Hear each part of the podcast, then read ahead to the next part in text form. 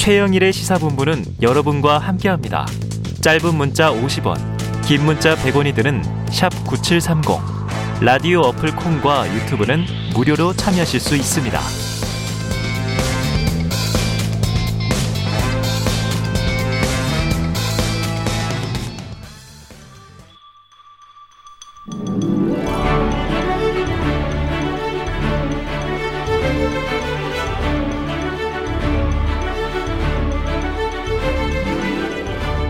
네, 매주 화요일에는요, 여야 정당 출입 기자들과 정치권 취재 이야기, 그 중에서도 특히 뒷이야기를 파서 듣는 불사조 기자단이 있습니다.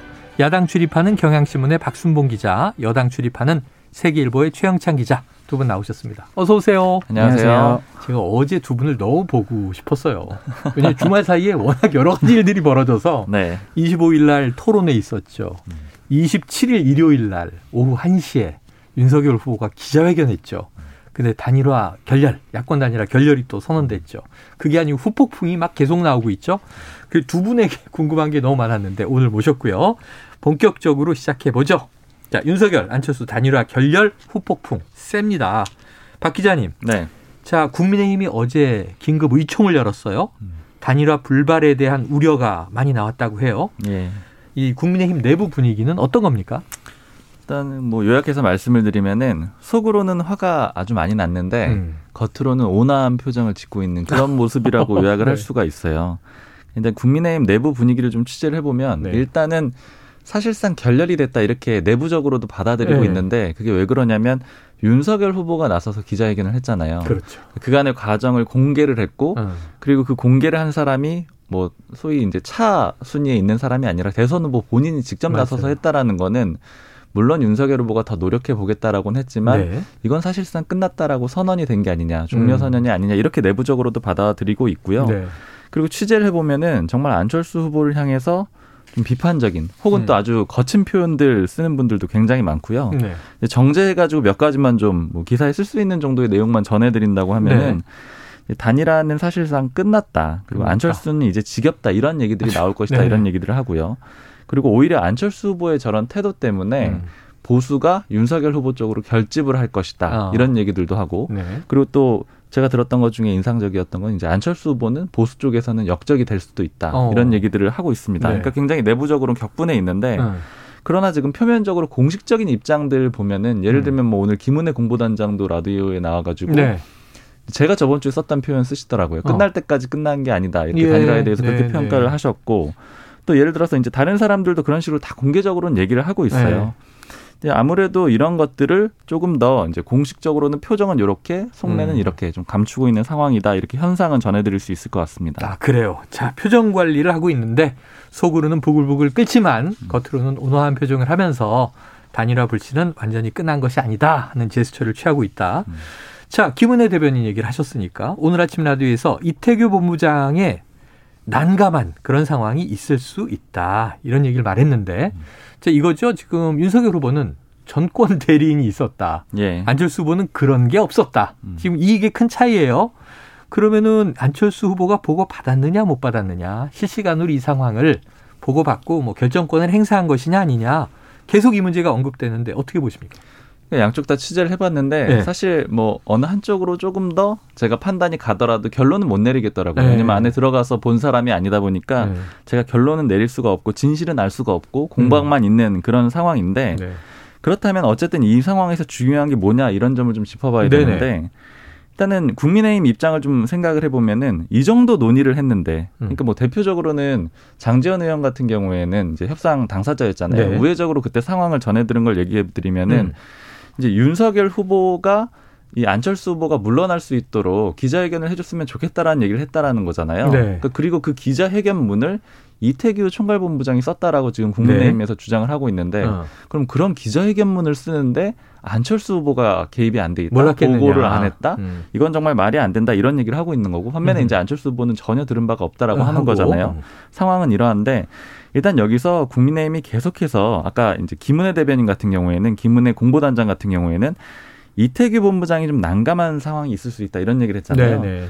비슷한 얘기들을 좀 수면 아래에서도 많이 합니다. 어. 그러니까 최진석 상임선대위원장이나 이태규 총괄선대본부장이 테이블에 앉았잖아요. 네. 협상 테이블에 앉은 사람은 분명히 어찌됐든 간에 단일화에 대한 의지가 없는 것으로는 볼 수가 없다. 음. 근데 이 사람들이 결과적으로는 이 협상이 어떤 이유에서든지 간에 틀어졌고 그리고 바보가 됐다라고 하는 거예요. 네. 그러니까 결국 이건 어떤 걸 노리는 거냐면 예를 들어 오늘 오전에 지금 임명진 전 예, 그 예. 자유한국당 지지 그 철회. 네, 철회를 했잖아요.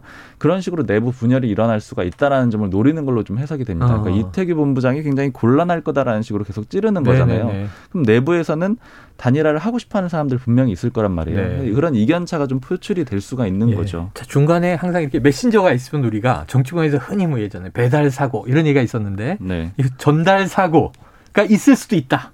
그럼 이게 사실은 이태규 의원한테 좀 책임을 보는 거잖아요. 그렇죠. 중간에서 교신이 뭔가 엉클어졌다. 네. 이게 이제 국민의힘은 합의 다 해놓고 합의문 작성까지 끝났는데 일요일 오전에 마지막으로 안철수 후보가 뒤집은 거다라는 지금 취지잖아요. 맞습니다. 야 그런데 이제 아, 그 민주당은요 지금 이 안철수 후보의 속내 어떻게 보고 있는 겁니까? 지난주 방송에서도 살짝 언급을 해드렸는데, 그러니까 저는 국민의힘이 접근 방식부터가 조금 음. 좀 잘못되지 않았냐. 접근 방식이 민주당 그렇게 잘못됐다? 보고 있어요. 네. 왜냐면은 진짜 안철수 후보가 원하는 게 뭘까 음. 이거를 생각을 해봐야 되는데 아하. 물론 뭐 합의분이 있었느니 없었느니 뭐 자세히는 모르겠어요. 저도 네네. 국민의힘과 국민의힘 당 간의 사정은. 음. 근데 처음에 어쨌든 안철수 후보는 그 100% 여론조사로 단일화를 하자고 던졌잖아요. 제안을 공개했고 예, 어, 그랬는데 이제 일주일 동안 답이 없었던 건데 결렬 선언 했고 요 지금 며칠간의 논의 과정을 보면은 뭐가 빠져 있냐면은 그러면 단일화를 어떻게 할 것인가가 아니라 여론조사 빠져 있고 일단 안철수 후보 너는 아웃이야 날 전제로 시작을 네. 하는 거예요. 사퇴를 전제로 예. 어. 그러, 그러면 안철수 후보 입장에서는 결국은 막 논의를 이렇게 하는 척 해주다가 안 받지 않을까 싶은 네, 생각이 네, 많이 네, 네. 들어요. 근데 그런 점에서 음. 안철수 후보는 측은 이제 얘기는 얘기나 들어보러 나갔다. 예. 그런데 우리가 원하는 방식은 전혀 제안에 없더라. 이런 이제 네. 취지인 거죠. 근데 이제 안철수 후보에게 어쨌든 단일 후보 자리를 줄 게 아니라면은 네. 그 차선으로 안철수 후보가 원하는 게 정말 뭘까? 음. 이 심중을 파악하는데 정말 노력을 기울였어요 민주당은. 그래서 이제 뭐 김미경 교수 쪽도 접촉을 한것 어, 같기도 하고. 이제 뭐 안철수 후보 접촉도 한 것 같은데 어쨌든 지난번에도 말씀드렸듯이 안철수 후보의 전성기는 20대 총선 때 약 40석의 야당 대표 시절인데 네. 이게 원내 교섭단체 당 대표는요 음. 우리나라 국가 의전서의 8위예요. 아, 파워가 다르죠. 높아요. 네 그렇기 때문에 대통령이 될 게 아니라면은 음. 총리나 부총리 주는 건 의미가 없다. 아, 오히려 독자적인 야당으로서의 독자 자기 세력을 구축시켜 음. 주는 게 안철수 후보가 바라는 거이고 네. 그러려면은 제도를 바꿔줘서 다당제가 될 수 있도록 하고 어. 곧 지방선거가 있잖아요. 그렇죠, 그렇죠. 그럴 때 이제 3인 선거구 이런 식으로 다 바꾸면은 음. 안철수 후보는 이번 대선 이후에도 살아남아서 계속해서 음. 독자 세력을 구축할 수 정치 있다. 세력을 유지할 수 예, 있다. 그런 걸 만들어 주자 라는 게 민주당의 의도였고 어. 제가 조금 이제 확실히 확인된 건 아닌데 예. 그 사이에 이제 뭐 그 셔틀 셔틀 네. 역할을 한 사람이 이제 김관영 전 의원이다 뭐 이런 네, 얘기도 있어요. 네, 네. 어쨌든 정말 안철수 그 후보가 원하는 게 뭔지를 파악을 하고 이제 내부적으로 논의를 음. 해서 굉장히 조심스럽게 어, 접근을 했다. 뭐 그런 식으로 예, 설명이 되고 있습니다. 있다. 그리고 하나 네. 좀 덧붙이면은 예. 저도 이제 최영찬 기자 분석이 맞다고 보고요. 음. 세력 고장이라는 측면에서 그런 걸 해줬으면 아마 가능할 수도 있었는데 다만 국민의힘에서 이제 몰랐던 건 아니고 100% 여론조사라는 방식은 살아있기는 한 거잖아요. 네, 네. 차마 그거는 못 받은 그런 상황이라고 그렇죠. 볼 수가 있고 그리고 한 가지 더 보태자면은 이렇게까지 이제 많은 것들을 주, 주- 준 것으로 지금 표현이 되고 있고 음. 파격적으로 협상을 한 것처럼도 공개적으로 돼 있는데 음. 그럼에도 불구하고 왜 안 됐을까라는 점을 좀 짚어보면은 이 안철수 후보나 국민의당 입장에서는 확정적이지 않다라는 거예요. 그러니까 어. 예를 들어서 대표적으로 이준석 대표 같은 경우에는 합당을 얘기하면서 뭐 최고위의 자리도 비워놨고 혹은 또 나중에 공천할 때 그 지방선거 공천할 때 공간이 자리도 주겠다 이런 얘기를 했었잖아요. 네, 네. 근데도 못 받는 거는 예를 들어 구체적으로 생각을 해보면은 최고위원이 아홉 명인데 음. 거기서 국민의당 몫으로 두 자리 세 자리 준다고 해서 실제 의사 결정권이 있느냐 이런 것 좀 다른 문제거든요. 음. 그러니까 실제 막상 닥쳐 보면은 그걸 그만큼 행사할 수 있을지는 의문이 들- 들었을 네. 수가 있는 거예요. 그래서 이제 최 기자가 얘기했던 대로 음. 어떤 독자적인 세력을 갖는 게 훨씬 더 안정적인 방법일 수가 있는 거죠. 그렇지. 오히려 뭐 자리를 보장받는 것보다 그 이전에 이미 저 이준석 대표와 이태규 의원은 한번 또 폭로전이 있었습니다. 네. 이건 이제 2월 초반 상황이죠. 안철수 후보가 단일화 제안을 하기 전인데 2월 11일에 이제 이런 물밑 접촉이 있었는데 파국이 났다. 자, 그렇게 보면은 지금 이태규 본부장은 한 번 지금 전력이 있는 거예요. 그러면 이게 국민의당 내부도 좀 정리가 안 돼 있었던 분위기는 아닌가요?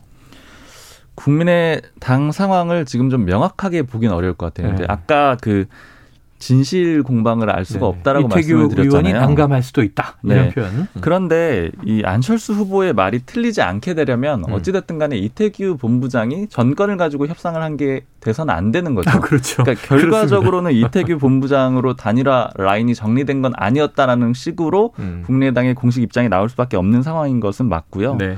그 당시에 폭로전이 벌어졌던 건 그럼에도 안철수 후보의 뜻이 많이 반영이 돼 있을 거다 이렇게 많이들 음. 기자들은 분석을 하는데요. 음. 이게 왜냐면은 그때 그 어떤 동인이라고 할까요? 트리거가 됐던 거는 이준석 대표가 안철수 후보를 계속 공격을 해왔고 네. 그 와중에 국민의당 내에 배신자가 있다. 이게 결정적인 트리거가 맞아요. 됐던 거잖아요. 아침 방송에서 그 얘기가 나오면서 네. 한 시간짜리 기자회견이 튀어나오게 된 거죠. 맞습니다. 그리고 나서 이태규 본부장이 반박을 했던 거기 때문에 그로 인해서 그러니까 이 원인 자체도 안철수 후보가 개입이 되어 있고요. 음. 이태규 본부장이 기자회견을 한 다음에 어떤 현상이 나타났냐?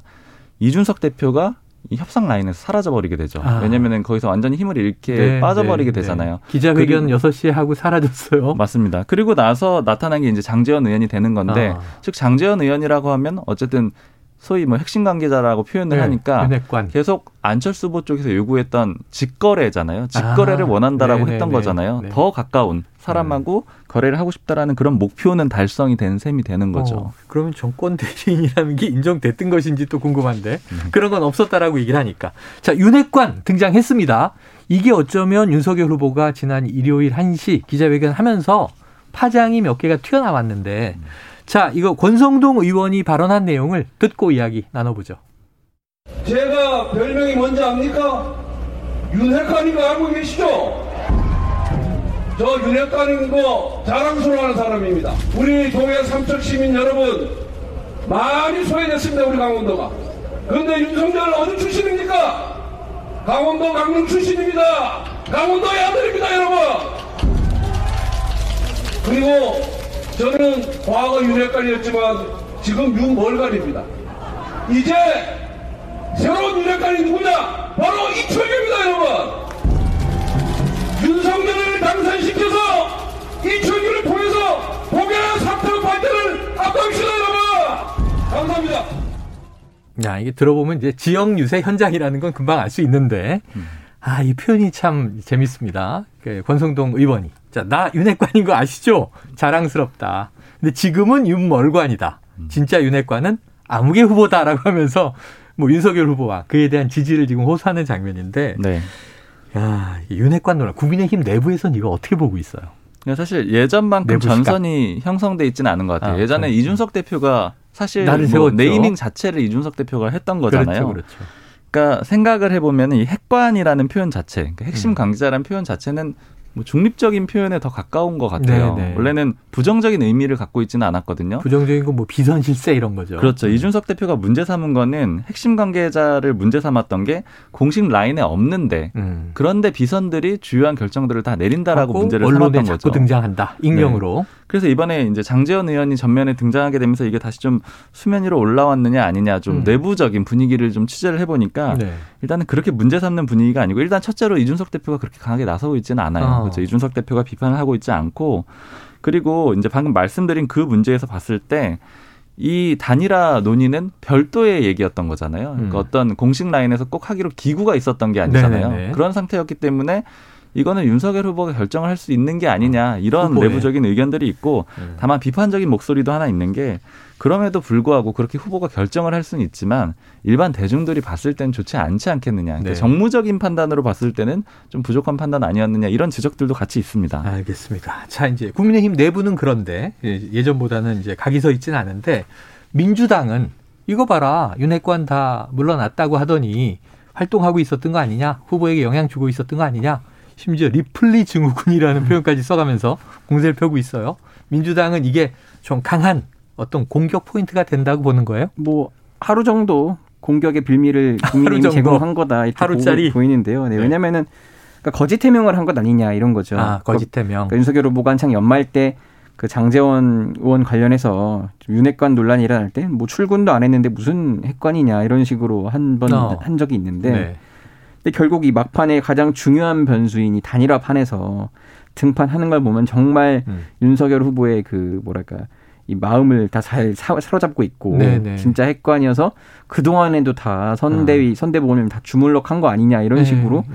뭐 몰아가고 있는 상황이기도 하고요. 일단 장재원 의원은 일단 또 아들 문제가 있어서 네네. 대중들한테 썩 그렇게 호감적인 이미지는 또 아닌 게 있거든요. 아. 그런 식으로 한번 공세를 펴기 딱 좋았다. 본인이 있습니다. 사퇴하듯 물러났죠. 예, 예. 비서실장 거론이 되던 시점에 그때 선대위하고 지금 선대본으로 아예 바뀌어 있습니다만 자, 그두 분에게 짧게 한번 OX 형식으로 여쭤볼게요.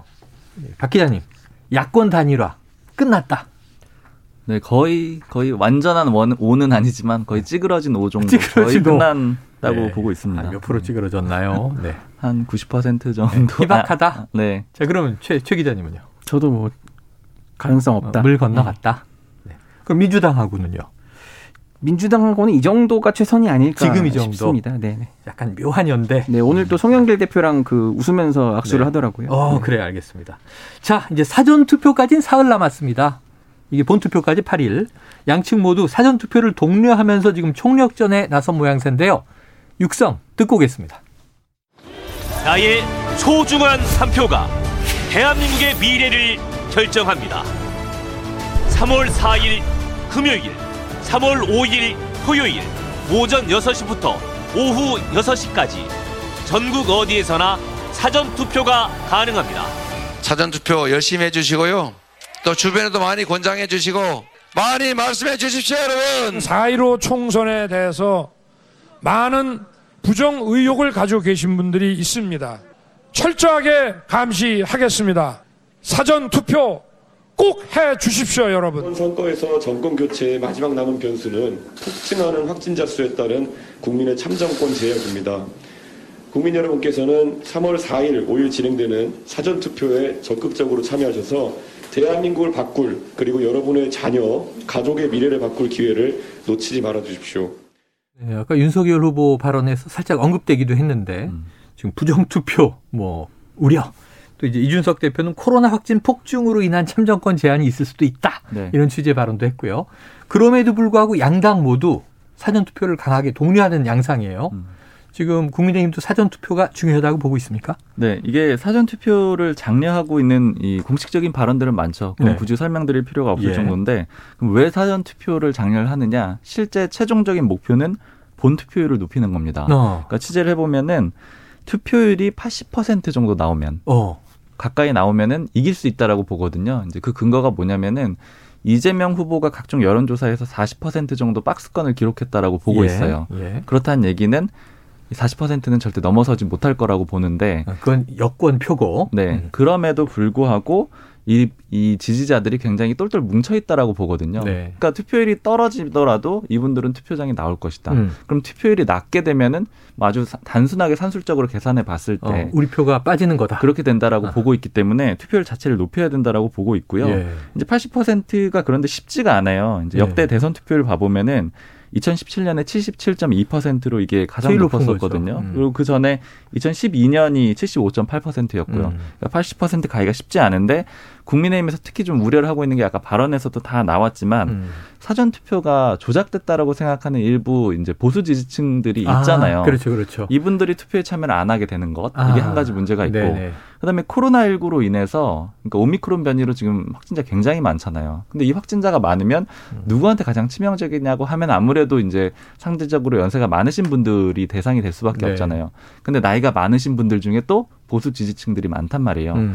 이런 식으로 투표율이 빠지게 되면은 원래 목표였던 최종 투표율을 달성을 못할 수도 있다. 음. 이런 생각을 하기 때문에 사전 투표율 때부터 투표율을 높여야 된다. 이런 네. 전략이 나오고 있는 겁니다. 그래요. 80% 투표율이 나오는데 그반 나누면 이제 40%인 거죠. 네, 아주 이제 심플하게 과반 지지율은 거죠. 40%를 얻어야 이제 당선권에 있는 거고 77%대였을 때는 뭐 한 38, 9%를 얻어야 당선권이 되는 건데 양강구도라는 전제 하에 음. 자 양당 모두 이 사전 투표 투표율이 중요하다고 판단하고 있는 것 같습니다. 자, 이 이외에도 막판 변수들 지금 이재명 후보 발언 구설에 오른 것도 있고요. 지금 우크라이나 상황이 우리 대선에 미칠 영향 혹시 민주당은 어떻게 보고 있습니까? 어, 내부적으로 영향이 좀 있을 걸로도 보는데요. 네. 그러니까 이게 국가 안보 이슈가 음.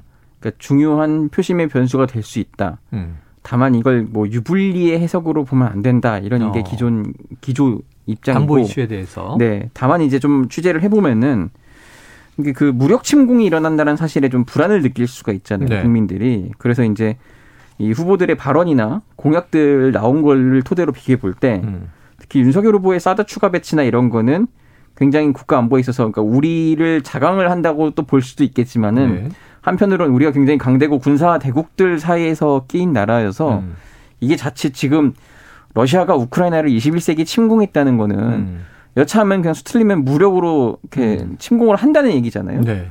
또 그런 상황이 올 수도 있다. 이런 좀 그 불안감도 있기 때문에 예. 국민들이 현명하게 판단할 것이다. 아. 이런 식으로 지금 이렇게 내부적으로 얘기 나오고 어. 있습니다. 그럼 아까 지금 사전 투표를 한 80%를 기대하는 국민의힘하고 이제 비교를 좀 해봐야 되겠다는 생각이 들어서 민주당은 투표율에 대한 기대치는 어때요? 저도 그래서 이렇게 취재를 해보면은 그동안에는 투표율이 높으면 높을수록 민주당이 유리하다 이런 뭐 전제가 깔려. 있었는데 보수는 또 집결해 있으니까 네, 똑같은 네. 논리였어요. 지금은 꼭 그렇진 않고 그렇다고 음. 또 투표율이 낮다고 마냥 유리하다고 보지는 않아요. 아, 그러니까 지금 그래서 투표율을 놓고 유불리를 어, 계산할 수 없다. 이게 지금 민주당. 그 선대위 입장이고 예. 다만 지지층이 좀 많이 나오길 바라는 거는 똑같은 마음 아니겠냐. 어, 지지층은. 다 투표하길 바라죠. 어느 쪽이나. 네. 자, 지금 민주당이 최근에 좀 기대를 걸고 있는 게 그동안 이제 많이 강조했는데 이제 양쪽 다 결집해 있잖아요. 일주일여 남았습니다. 근데 이제 마지막 선택 못한 중도 부동층이 관심이잖아요. 네. 이 누가 더 많이 가져가느냐. 근데 여기에는 이대남은 흔히 윤석열 후보에게 쏠려 있다. 2030 여성에 대한 민주당의 기대가 있습니까? 아, 물론 있고요. 아, 지금 오늘도 아침에 이제 통화를 해보니까 국민의힘 이준석 대표한테 참 고마워하고 있어요. 왜요? 그러니까 지금 SNS에서 이준석 대표가 되게 파이팅 넘치게 뭘 할수록 네. 2030 여성들이 급속도로 뭉치고 있는 게 아, 온라인 커뮤니티에 느껴진다 이렇게 네. 지금 얘기를 하는 거예요. 그게, 아마도 이제 지금 그래서 이것 때문인지 아마 심상정 후보 내지는 보통 젊은 여성분들이 이제 소신 투표 때문에 뭐 음. 기본소득당을 찍는다든지 진보당을 찍는다든지 이런 분들이 있을 수 있는데 그게 아니라 이재명 후보를 그렇게 좋아하진 않지만은 네네. 이준석 대표가 저렇게 막 자기가 이겼다고 의기양양하는 걸 내가 못 보겠다 이런 아, 분들 어. 때문에 이재명 후보를 하는 수 없이 찍는 표심이 적지 않을 것이라는 네네. 지금 분석을 하고 있어요 내부적으로. 저쪽이 싫어서 또 여기를 네, 선택하는. 그래서 이 박빙 승부가 펼쳐지면은 네. 어쩔 수 없이 이 차선책으로 민주당을 뽑지 않을까라는 기대감이 네. 내부적으로 좀 있다. 이렇게 이준석 네. 대표에게 고맙다. 그래서 지금 정의당이 임명장 준 겁니까? 그건 아니겠죠? 아, 뭐 그런 네. 뭐 약간 뭐 비꼬는 그런 취지였겠죠. 국민의힘은 이 어떤 여성에 대한 전략은 없어요?